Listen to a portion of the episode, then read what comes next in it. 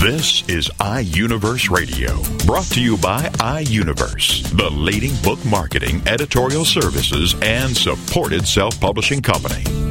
iUniverse Radio is your opportunity to hear firsthand from authors about their new books. It's an in depth discussion about the author's passion about the development of his or her story in their own words. It's an inside look into the characters and the plot and how the story all came together. Here is iUniverse Radio with host Steve Jorgensen. The title of the book, Delicate Courage, an exquisite journey of love, death, and eternal communication. And the author is Jim Geary, and Jim joins us now on iUniverse Radio. Hello, Jim. Hi, Steve. A pleasure to be with you today. Great to have you with us. Uh, this is quite a story of the history, your involvement, and really the beginnings of AIDS. Uh, let me read what you have written. Delicate Courage is a strikingly honest and intimately revealing personal memoir of the man who formed the first AIDS support group in the world and developed San Francisco's Shanti Project into a worldwide respected model of AIDS services. The book also details Jim's ongoing integration of his sexuality and spirituality and his 20 year relationship with his partner, Jess Randall, who passed of AIDS in 1998. Delicate Courage concludes with over 35 uplifting after death communications Jim experienced following Jess's passing. Well, this is obviously very comprehensive. Uh, Jim, give us the motivation to publish this work. Well, Steve, the motivation originally started back in the early 80s. I had begun working with people with AIDS in 1981, and I realized that I was in a unique position. Uh, I was working for Shanti Project uh, and became executive director of that organization in March of 1982 just at the beginning of the emergence of AIDS in San Francisco. And of course, there was tremendous uh, negative stereotypes at the time that were prevalent in the community about who acquired this illness. Uh, that they were very sexually active people, that they were uh, used a lot of drugs, that they were sort of degenerate, and um, uh, I realized after after forming and, and meeting with um, the first people to be diagnosed in the city that that was simply not true. Many of the men in my first support group that met in my living room had been in primarily monogamous relationships. Some of them have ne- had never really experimented that much with any type of recreational drug. So I think I was one of the first people actually in the country to realize that what was happening, this virus, could indeed happen to anyone. But of course, the virus wasn't even really um, scientifically discovered until 1984. So there was just a lot of misconceptions, a lot of hysteria in the community at that time. Lovers were asking their partners to leave. Families were want, not wanting their children to come home for fear of possible uh, contagion issues. Funeral homes were refusing to uh, pick up the body of the deceased. Initial motivation was to portray people with this illness in the way that I knew them to be. Now that changed as I continued to work uh, with uh, Shanti Project until late 1988. Uh, prior to the HIV epidemic, I had met Jess Randall in also in 1978, and we formed a uh, bond that lasted 20 years. So our love relationship um, was prior to AIDS and throughout the entire uh, AIDS epidemic. He was Jess and I both actually were officially diagnosed ourselves with uh, AIDS and HIV in 1992 after we had relocated to Florida. So then the book's focus changed. Um, start to operate more uh, the triumphant nature of love in the face of adversity. How two men had met prior to the AIDS epidemic, had played a key role in combating um, the illness and setting up the first support services in the world, um, and then their ensuing relationship uh, the diagnosis of, of both, and then the eventual illness process and death of Jess, um, and then some remarkable um, after death communications um, that I interspersed with um, my journal entries that I kept following his passing. Well, you at first, I guess, had to uh, reconcile your Catholic upbringing with your lifestyle.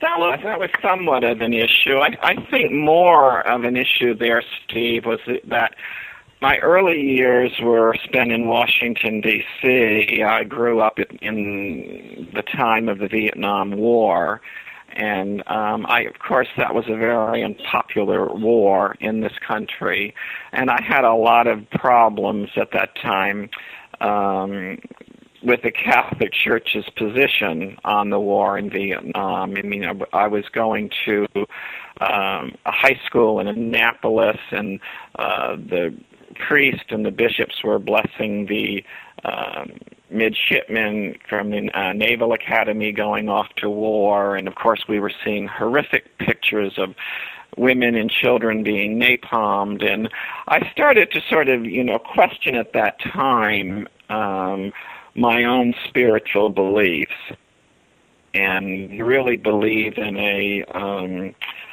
forgiving God, a loving God? Do I really believe in turning the other cheek? Do I believe in the sanctity of life? So that really, uh, the Vietnam War conflict itself, I think, was much of the catalyst that made me question my my relationship with the Catholic Church and and uh, my parents are still very devout Catholics, and, and we have a very close relationship. But for me, it was the right path to leave the church and to um, explore different uh, spiritual beliefs. I, I studied a lot of Eastern beliefs.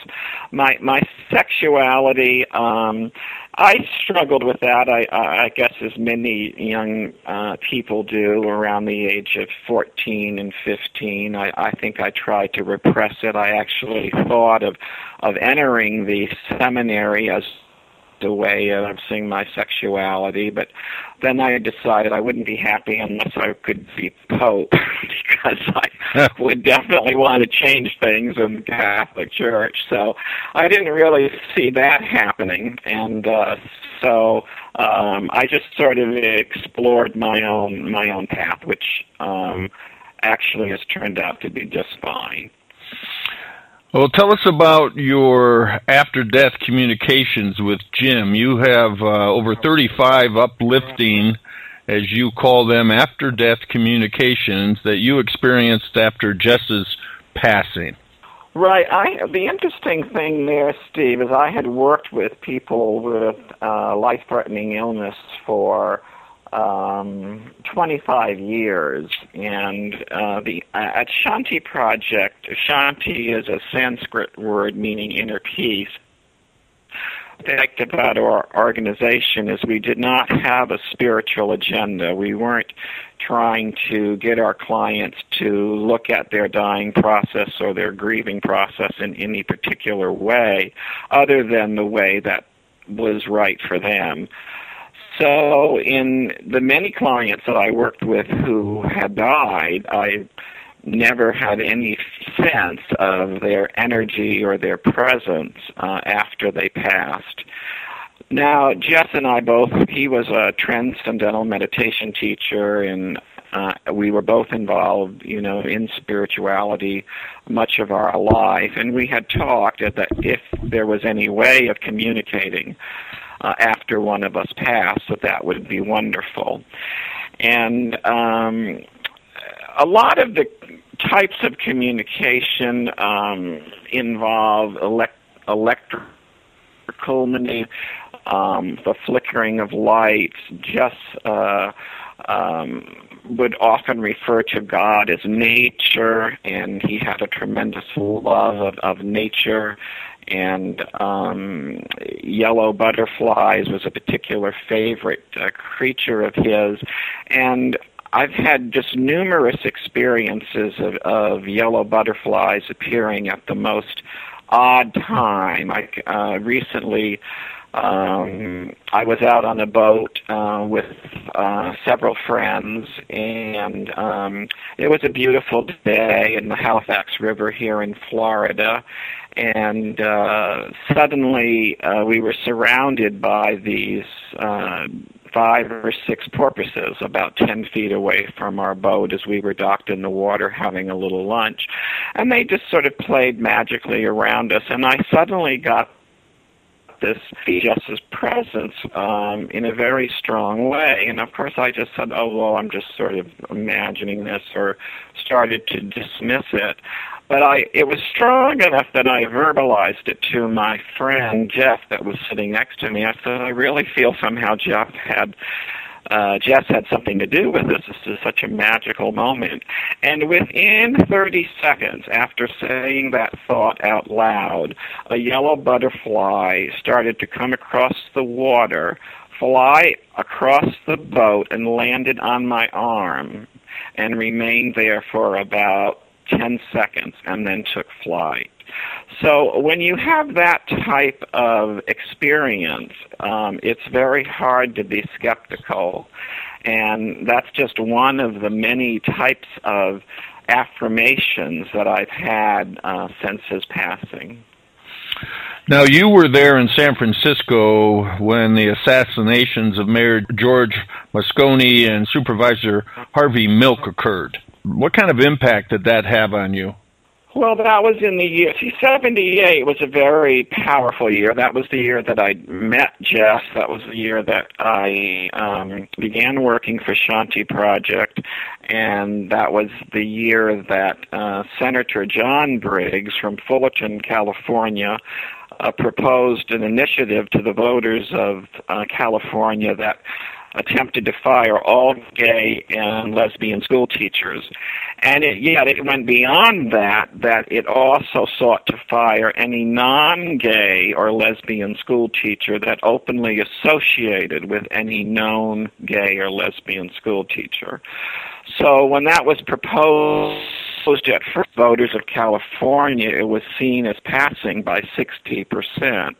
So in June of that year, I left my job um, uh, doing massage and, and working with the terminally ill on the oncology floor in San Francisco, and began working for the Bay Area Committee Against the Briggs Initiative where I organized um, a cadre of volunteers to set up tables throughout the Bay Area and to begin to educate the public about how um, awful this initiative was. It was at that time that I met Supervisor Harvey Milk, who was working on a statewide level to defeat the initiative. We gathered over 10,000 signatures and sent them to President Carter who also came out within maybe six weeks before the actual vote against the initiative. Celebrated um, election night with both George Moscone, our, our mayor, and Supervisor Harvey Milk. And within two weeks after that, we had the mass suicides at uh, Guyana, which of course were many people from San Francisco who were part of Jim Jones's group uh, that had followed him uh, to Guyana, and that was followed within a week of the assassination of uh, Mayor Moscone and Supervisor Milk. It was a very difficult time um, for San Francisco. It's probably probably much like the World Trade Center was for um, people of New York. It was a it was a period of tremendous hopelessness uh, palpable grief uh, permeated the city, um, and it was a feeling: Are we ever going to be able to lift ourselves out of this uh, depression? You said that many readers have gained insight into their own lives and relationships by being exposed on such a deep personal level to the relationship that Jess and you shared together. Right, that's been one of the interesting things about the the book. I, I'm currently president of our local Daytona Beach uh, Duplicate Bridge Club, where we have over 350 members, almost all of whom are heterosexual, and of course, many of the members of the club have uh, purchased the book and have read it. I've just been awed how it's touched their lives. I mean, many of them have not known uh, intimately um, a gay person or have heard or read about um, a gay relationship. And the feedback that I've gotten is that they're just oftentimes just blown away. They tell me they wish they had known that depth of love in their own life. So that's been very affirming uh, for me. I mean, I, the book Delicate Courage speaks of a very deep love that, um, despite the uh, tragedies that we face, the many deaths of friends, and and Jess's uh, debilitating illness, we um, had an amazing journey together, and we always focused on the present day. Us, we we traveled extensively after he was diagnosed through uh, the United States and Canada to many of the national parks. Uh, he had a love for Las Vegas. We tried to get out there uh, at least twice a year, even when he was on IVs and and hooked up to all types of um, paraphernalia that was necessary for his uh, longevity. Um, so, yes, the book has spoken to a much wider uh, cross section of people than I had originally thought. Well, the title of the book, Delicate Courage An Exquisite Journey of Love, Death, and Eternal Communication. The author is Jim Geary. Jim, tell us how to get your book. You can get the book uh, on my own website, which is uh, www.delicatecourage.com. Stuff sounds. And I also have a blog on that website, and you can order the book on that website. It's also available through barnesandnoble.com and amazon.com. But if you order it on my website, I'll personally autograph it for you, and I actually think it's cheaper on my website. Well, thank you, Jim. Thanks for being with us on well, iUniverse Radio. All right. Thank you very much, Steve. You have a great day.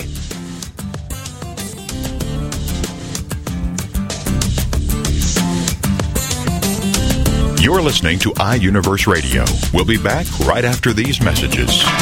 Get ready for the Not So Soccer Mom Tuesday afternoons at 1 Eastern, noon Central on TogiNet with Jill Hickey. You name it, from politics to pop culture to Jill's search for the perfect bronzer and chicken salad. The Not So Soccer Mom will weigh in on it all. The sentence, I have no opinion about that, is one that Jill has never uttered. In the early 90s, Jill finally decided to put her thoughts, opinions, mom advice, love of pop culture, hummus, and Starbucks, working out, cosmetic shopping, and politics into an actual website, and thus NotSoSoccerMom.com was born.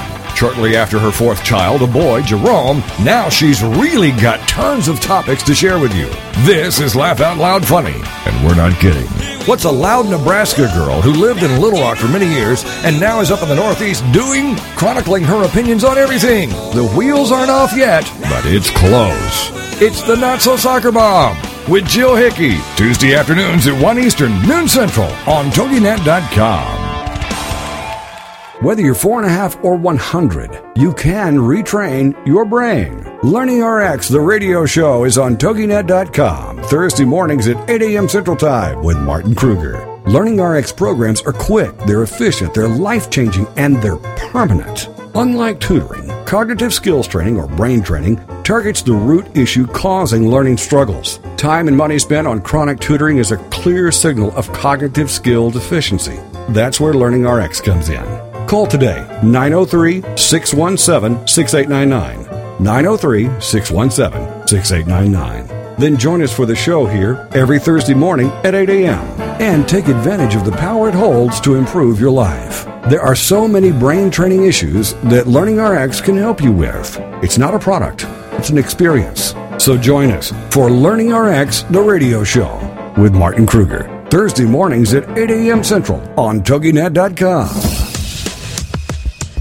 Welcome back to iUniverse Radio with host Steve Jorgensen.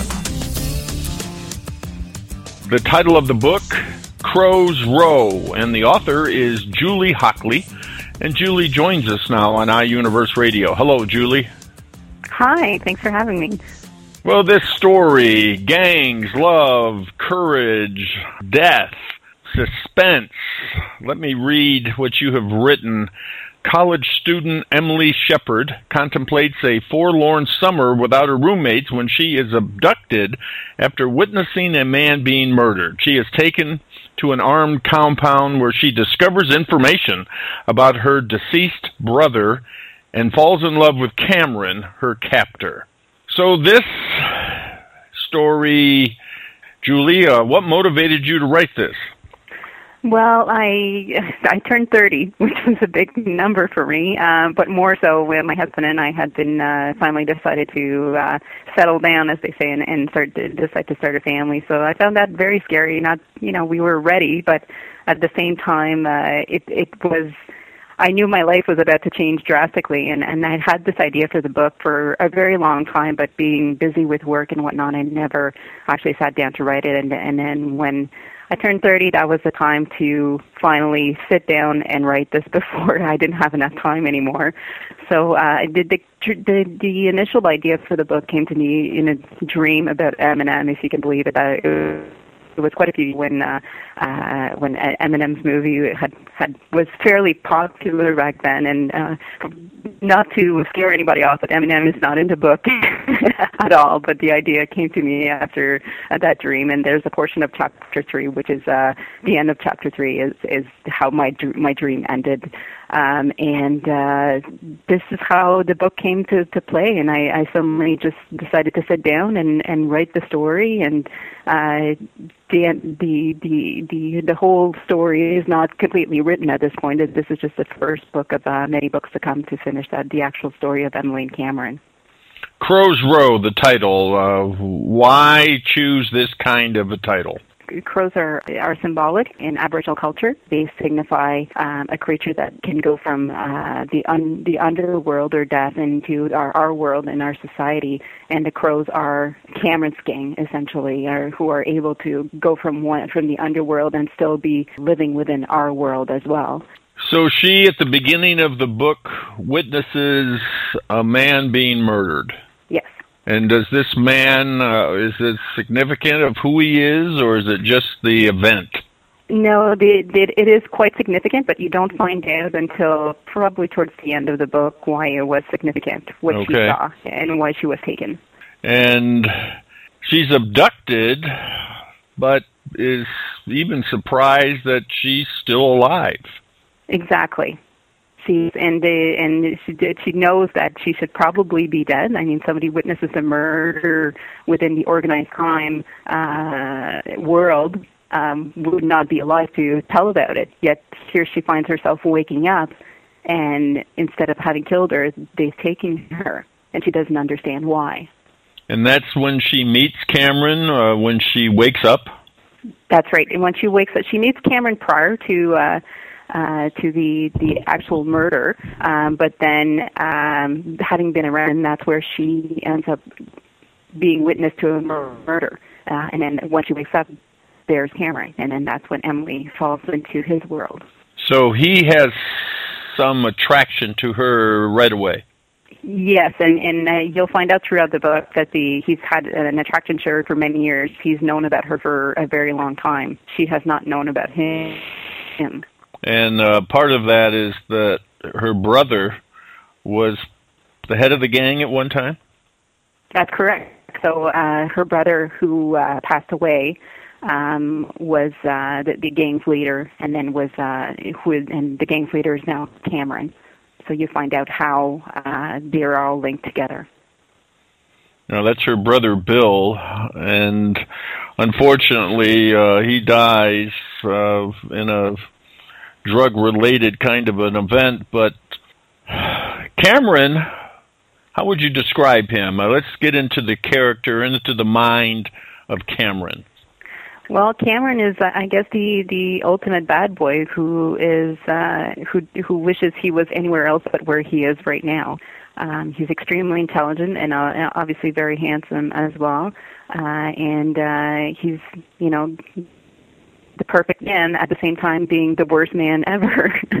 Because he is a he's a drug lord. He's not he, he's not just a, a crime boss but he's the leader of all crime bosses in the United States at his very young age. So he's extremely intelligent having been able to find his way uh, to the top uh, of the underworld, uh, but at the same time, he wishes he was anything but that, so that he could be in Emily's world.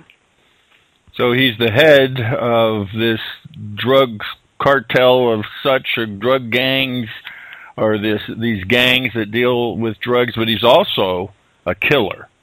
He is. I mean, and Emily that, has seen that. Oh, and Emily has seen it. Mm-hmm. Mm. So why is she attracted to Cameron? Is this the ultimate question of all women who get attracted or end Absolutely. up with the bad boy? Exactly, and that's what she keeps asking herself. Why? Why? She knows killer, yet when he's around her, he's very, very different.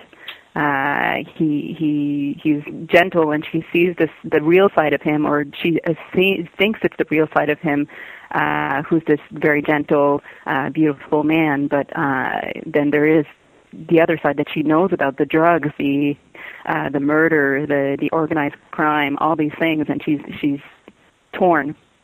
So this love story, you feel that that's a kind of uh, theme in a book that practically everybody is uh, attracted to, wants to learn more. Absolutely. I mean, it, it, women always ask themselves why they, they, they go for the bad boy. What it is about the bad boy that uh, attracts them to them? Is it that they want to change them, or or they they, they like the excitement or the adventure, or uh, there's so much about it. But at the same time, always that there's always that one person who is perfect for you.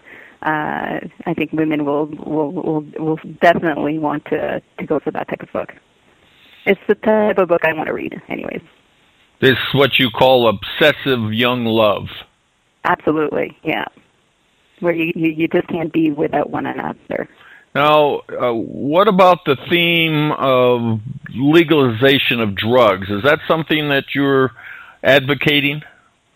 Um, no, absolutely not. But I think there is a, uh, uh, a at, some point in the book there there's a discussion of of of drugs because Emily questions herself. She she her brother having uh, died of uh, of a drug related death. Uh, she's always been a, extremely you know against drugs and and yet find herself falling in love with a drug lord. Um, and at some point in the book, there is a discussion on um, drugs really bad, you know, and, and whether or not they should legalize them or not. Tell us about, is it uh, Rocco? Rocco, yes. Who is Rocco? Rock, well, Rocco uh, is uh, Cameron's brother. Um, or stepbrother. So you find out the, uh, quite a bit about Cameron's past. That he comes from uh, um, probably not the best uh, uh, family, or, or he, and and was uh, his mother has had several children by different fathers uh, and uh, Rocco is one of them. So Rocco wants to be in in Cameron's gang. He looks up to his big brother, and uh, and and nothing, wants nothing more than uh, than to be given a job within the gang. But Cameron wants to avoid this at all costs, and will never wants to let his little brother fall in the same path that he's had to fall into. So there's there's always that constant that struggle between Cameron and Ron. And Rocco is the is young. He's 15, uh, and uh, he's uh, he's uh, he's a funny character. he brings a lot of life to uh, to Cameron and Emily's world. And does he have a or what kind of relationship does he have with Emily? Well, he he and Emily essentially become best friends because they end up spending the most time together. So uh, Emily even they you know they're, they're, they're they've got a few years uh, uh, difference uh, in terms of age, but at the same time they they build a very close relationship, having spent all their time together um, at uh, at the farm. Now there is someone, the obviously in this kind of uh, community of gangs, there's always another gang, right, that wants to uh, become the the top gang. Exactly. And so we have a so, rival gang leader. What's his name? Uh, his name is Shield, and uh, and there there is a, a you'll find out through the book that there is a, a, a significant connection to Emily uh, with Shield as well. And uh, Shield not only uh, is, is wants the power, but also wants the money that's associated with it. Because uh, obviously, being the, the leader of the underworld has a uh, a significant income coming with that with uh, that position. So uh, Shield wants all of that. And in order to gain that, he has to get rid of Cameron he has to get rid of Cameron, but or control or learn to control, uh, have a way to control Cameron, because getting rid of Cameron uh, won't necessarily bring him the leadership. Uh, the other leaders would never allow that.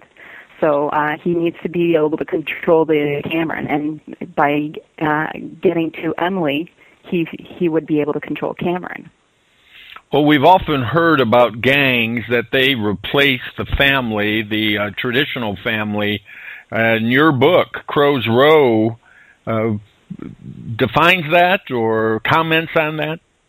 Absolutely. And at some point, Emily, you find out a little bit about Emily's past. Uh, Emily comes from a very affluent family, um, yet doesn't see them as her family. She's her family are are uh, controlled by money and and and their own uh, quest for money and then she finds uh, she's not close to her parents, her mother and father, uh, and uh, has lost her brother, who was her very best friend, and uh, find, finds herself in, in Cameron's gang, and and sees that they are more of a family than she's ever had, and with the family of the blood family that she's had.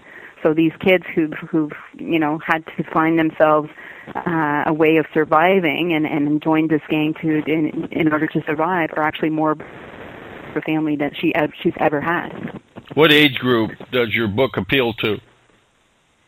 Uh, well, the book was written for teens, um, late, uh, I would say, uh, 16 years or older. But it actually seems to appeal more to um, uh, the crowd of uh, 20 something and up um, because of the love story and and uh, probably a little bit more of a the, the same type of crowd who would have liked uh, Twilight, for example. Um, there's absolutely no werewolves or vampires in the book, but um, the the love story and the struggle, the the young love struggle, I think will appeal to. Uh, uh, to quite a few people, and also appeals to men because there is uh, uh, the, the story is uh, is set in the underworld. So there's gangs, there's the discussion of drugs, there's uh, uh, there's the violence of of of, of uh, organized crime in the underworld. Uh, give us the quote that you use at the beginning of the book from Plato that that captures, I guess, the whole theme of your book. So the quote is the man who desires not what is not available to him, and what he doesn't already have in his possession, and what he neither has nor his, himself is, that which he lacks, that is what he wants and desires.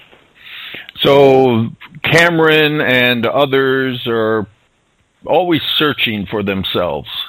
Searching for themselves. They're searching. Uh, Cameron wants um, to be with Emily. That's all he wants, but he will never be in Emily's world. He'll never be the type, the type of person, uh, given his background, who um, would be in Emily's world. And he wants uh, what he neither has uh, nor himself is. That's what he wants most and desires. And the, same applies for Emily. She would give everything up her path, be with Cameron and being Cameron's world, even though it's a it's a dangerous world. She just wants to be with him. So again, what she doesn't have, what she isn't, that's what she wants most. Well, Julie, we appreciate you being with us on iUniverse Radio. The title of the book, Crow's Row. Julie Hockley, tell us how to get your book. Well, it's uh, it's available on, on all online web- websites, um, and uh, including uh, the, the iUniverse's website. You can just uh, go there, and it's available in hardcover, paperback, as well as uh, the e-copy. So uh, available everywhere. Thank you, Julie. Thank you.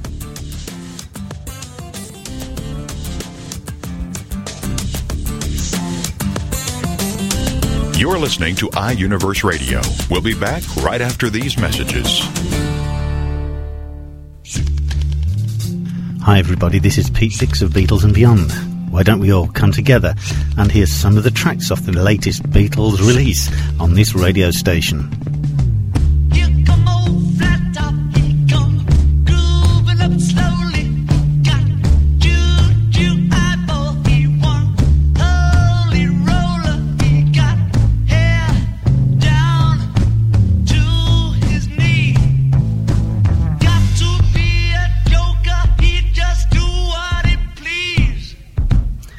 Yes, why don't you look up the schedules on this radio station and join me and Beatles listeners everywhere to hear the latest releases from the Beatles on Beatles and Beyond with Pete Dix.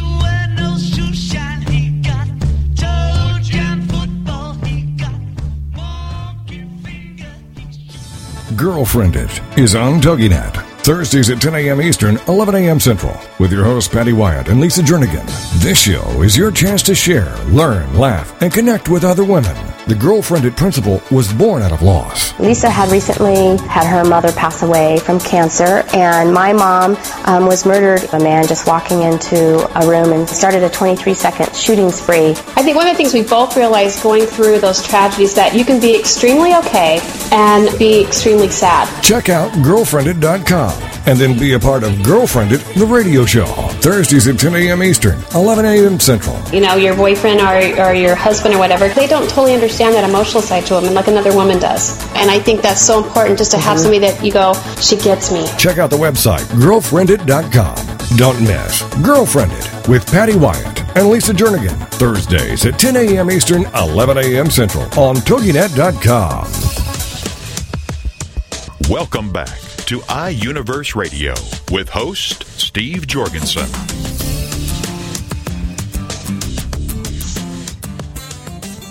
The title of the book, Executive Thinking From Brightness to Brilliance. We have co authors. We have Dr. Morris Graham and Dr. Kevin Bays. Hello, gentlemen. Hello, Steve. Good morning. Good morning. Good to have you with us all the way from Hawaii. Uh, it's a tremendous subject we're going to talk about because most of us may think that we can't increase our mental capacity. You are here to set the record straight. Let me read a couple things you've written. Life is about how much we think. Thinking is about how much mental capacity we possess. Developing the spatial capacity to think higher, wider, and deeper means breaking away from the effects of years of flat thinking or educational backgrounds that stifle creative and innovative potential. This book helps the reader to expand their mental agility through the development of higher order processes and discover a whole new world of thinking. That's what the world needs, I'm sure, is a whole new world of thinking, doesn't it? That's true. Steve. Well, why don't we first, uh, uh, Dr. Graham, why don't you give us your background, and then uh, Dr. Bays, you give us your background. Sure. Just, just uh, Morris uh, Graham. I uh, came out of a PhD program in uh, cognitive development, cognitive psychology, and uh, later did a postdoctorate at Edinburgh uh, in Scotland in uh, organizational development, which I got into the leadership development side and uh, had some very early interest in terms of working under Margaret Thatcher's programs, trying to turn the economy around in the UK. And, uh, and from there, I went out to work under Lee Kuan Yew in, in Singapore, who was very much invested in trying to create a smart, smart culture. So that, that, that was their competitive edge. Then came back, of course, to the U.S. and and was a professor uh, a number of years and did a lot of consulting with CEOs, executives. Kind of came together uh, for me from the cognitive, the neuroscience, the uh, leadership development, and be able to see there was a bridge, more than a bridge. There's a way that we could enhance uh, so-called brilliance among our leaders. Something, some, some things we really missed that never came across the bridge in terms of really developing our leadership in this country. So that's my kind of historical historical run. Kevin? um, this is Dr. Kevin Bays, and um, I graduated from uh, Brigham Young University in Provo, Utah in uh, 1986. And I went to the Michigan College of Optometry, where I studied optometry. And my particular interest in school was the topic of vision science. And vision science has to do with all of the three-dimensional perceptual elements of vision that are in addition to the eyeglass kind of issues or disease issues. And uh, I've been practicing here in Hawaii for 19 years, and my emphasis, I've had uh, science and vision science academies for the last uh, 19 years, where I've worked with primarily kids between about age 13 and 25, uh, developing uh, their ability to think in three dimensions. And also, we have PhDs on hand that also help. We, uh, we teach fifth, sixth, seventh, and eighth graders physics and chemistry. That's another unusual thing that I've been working with. My goodness, that's extraordinary. Now, most of us think, gentlemen, that we are restricted to our IQ. We've been taught that uh, ever since I was younger. Uh, you know, whatever your IQ is, probably is going to determine how well you're going to do in life. How do you see IQ? Okay, I'll, I'll start. And uh, Dr. Bates is, uh, is, is a uh, wonderful scientist, especially in the area of intelligence. Um, it's really how we process, and we didn't realize that IQ is kind of a fixed concept. But the ability to, to process information, the technology now can actually help us processing, um, spatial processing, which is the single best predictor of career success from a 35-year study they did out of Johns Hopkins. So that can move. That can move up. We can actually change um, people's ability to to process information, to be able to think three dimensionally. And uh, that's the most exciting thing. You know, I went through traditional psychology, and you know, IQ is like give or take five points. It was pretty fixed. But um, we don't even talk about IQ in the book. We talk about the ability to process, ability to think, a wider, higher, thicker, um, and in a way that creates uh, innovation and creates uh, cre- the creativity needed and so forth. So um, that's the most exciting thing. You can take somebody where they're at, and, and we, in six months we can actually see a phenomenal change in somebody's thinking through visual information processing technology, the way we work with them. So to me, it's a major, major breakthrough. This is Dr. Bates. Yeah, I'd like to add to what Dr. Graham said. We have one of the great revelations of the last 19 years for me has been that we have seen in three to six month periods a standard deviation or even two standard deviation changes in people's ability in verbal math, spatial ability, uh, IQ, virtually just about anything that has to do with thinking. And that is that with all age groups? Well, no, I've, I've, I've never worked extensively with little kids now. My groups are always with older kids. So we're talking, my experiences have been 13, 13 to 25 uh, specifically, but inherent, whenever you do a program with kids and you raise their abilities, there's always some parents that beg you to come on. And so I've had 44 and 54 year old people that after their kids that did a bunch of stuff, they've signed up for a, a program for me to help them with it too. And uh, what we found is that age is not a factor in the ability to, you just need more intense experiences. So maybe the experiences that a 12 or 13 year old needs, um, you might have to have a little bit more intense of an experience. But it, that, intense just means more fun, more expansion, more development. But uh, we absolutely, nobody's froze. We know that for sure. Let's talk about this model. You call it a model of five brights. Let's kind of give an overview of what those five brights are. Yeah. Well, uh, at the first level is the one that we're all pretty familiar with is verbal ability. And in essence, in verbal ability, we're trying to, uh, the model we always like to use is Socrates, being able to analyze things, reason, inductive, deductive with words. And, uh, but that's only part of the picture. Uh, the next area we look at is quantitative. Everybody knows quantitative because they get quantitative in school. You don't get verbal in school directly, but you take, you know, you get reading and writing and things that lead into verbal. But everybody takes math. in America. So, and, and Newton's pretty much our, our marker for that, but there's a lot of other great mathematicians too. But it's the ability to solve problems not with words only, but with numbers. Okay? And then the third level, of course, is, is the ability to think in three dimensions. It's the ability to think like Albert Einstein did.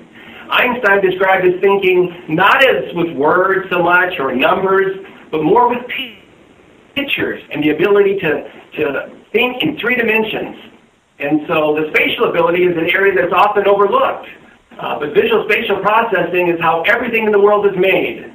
Everything, every store you go to, every building that you see has to be made and created by someone, and the primary ability that is used to do those things is spatial ability. And that's my area of expertise. and then our last area that we talk about is championship team. And that has to be, even if you've got verbal ability and you've got uh, mathematical or quantitative ability and spatial ability, the speed at which you're able to do these is the thing that sends you into orbit as far as uh, brain power. Dr. Graham? Yeah, it, it's the execution there. And of course, the fifth dimension is, of course, uh, character capacity. We had to come back with a lot of our top leadership uh, in the country and, and look at what made brilliant leaders over time. Uh, I came out of the UK, of course, uh, looked at the Churchills, the Margaret Thatchers, and whatever, and realized that uh, the character capacity was was uh, the worldview, uh, where their character uh, actually hinted everything that the decision making that they it was a part of that decision making was was profoundly important. So that's really the last chapter of the book, but it's it's it's kind of an anchor to you know, to hold the others together in a way that creates a brilliance in, in leadership. So. When you talk about character, uh, are you talking about different uh, elements of a person's character, like uh, honesty or integrity? Uh, yes, that's all part of it. In fact, that chapter, uh, my friend Steve Stephen R. Covey was an influence uh, over the years, and, uh, and and especially putting that kind of together, much of his work and looking at how important that is in terms of uh, leadership. So we actually formulated that. Some of the the Covey ideas were in there as an influence. But yes, yes, to answer your question, um, that that represents the whole area of integrity and and uh, and there's a number of things in, the, in that chapter that really kind of bundle that up together as, as character that really elevates people, that really inspires people, that actually lead by example, that, um, that lifts your, your organization to higher levels of passion, that are honorable and good and so forth. So yeah, we try to really put that one quite succinctly and call it character capacity. You use as a very uh, dynamic example is Walt Disney. Uh huh. Tell us a little bit about what you learned from Walt Disney. Well, I guess I was saying I grew up in Southern California. I was an immigrant. I'm a Scots Canadian that immigrated when I was 10, my family, and uh, was able to work when Disney was uh, there. I interviewed and was accepted and uh, was around Disney uh, enough to be able to uh, have my desire to go back and become a uh, industrial psychologist and work in the Disney organization because I was so impressed with everything that Disney University and everything else that they created. And watching Disney as much as I was able to and studying his, uh, his ability to think three dimensionally. I mean, he was gifted spatially. I mean, you listen to him talk about things and things that were missing and things that he would visually see in his mind that he wanted to create. His brother Roy, who was kind of the the financier, trying to keep it together, nuts and bolts in terms of his Walt was always going in the red because his dreams were ahead of his finances, and his brother Roy tried to keep him, you know, solvent type of thing. But to hear him talk and some of the pep talks he gave, and, and just off the top of his head, how spatially gifted he was, how he could see visions ahead, how he could see uh, things rolling out. He, at that time, you know, uh, the Florida thing was coming together, um, and other places that they were looking at around the world. And um, he, he, he was in so many things. He, he loved to work with his artists. that was his his greatest passion to be out there right with them because they were so creative. And it was like the bonding was just natural because all the spatials were all together you know they were and then his imagineers and um able to think way out of the box kind of stuff. He promoted that imagineering kind of a phenomena. And yeah, we that was the early influence in my life.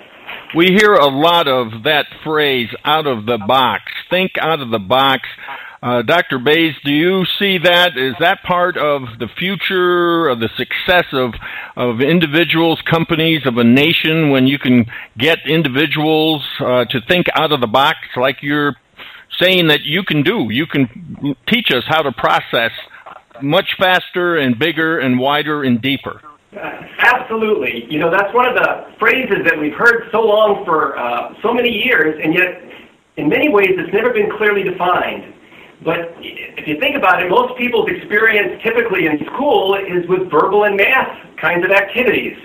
And trying to get people to think outside of just verbal and math into the three-dimensional world is a little bit different than they're used to.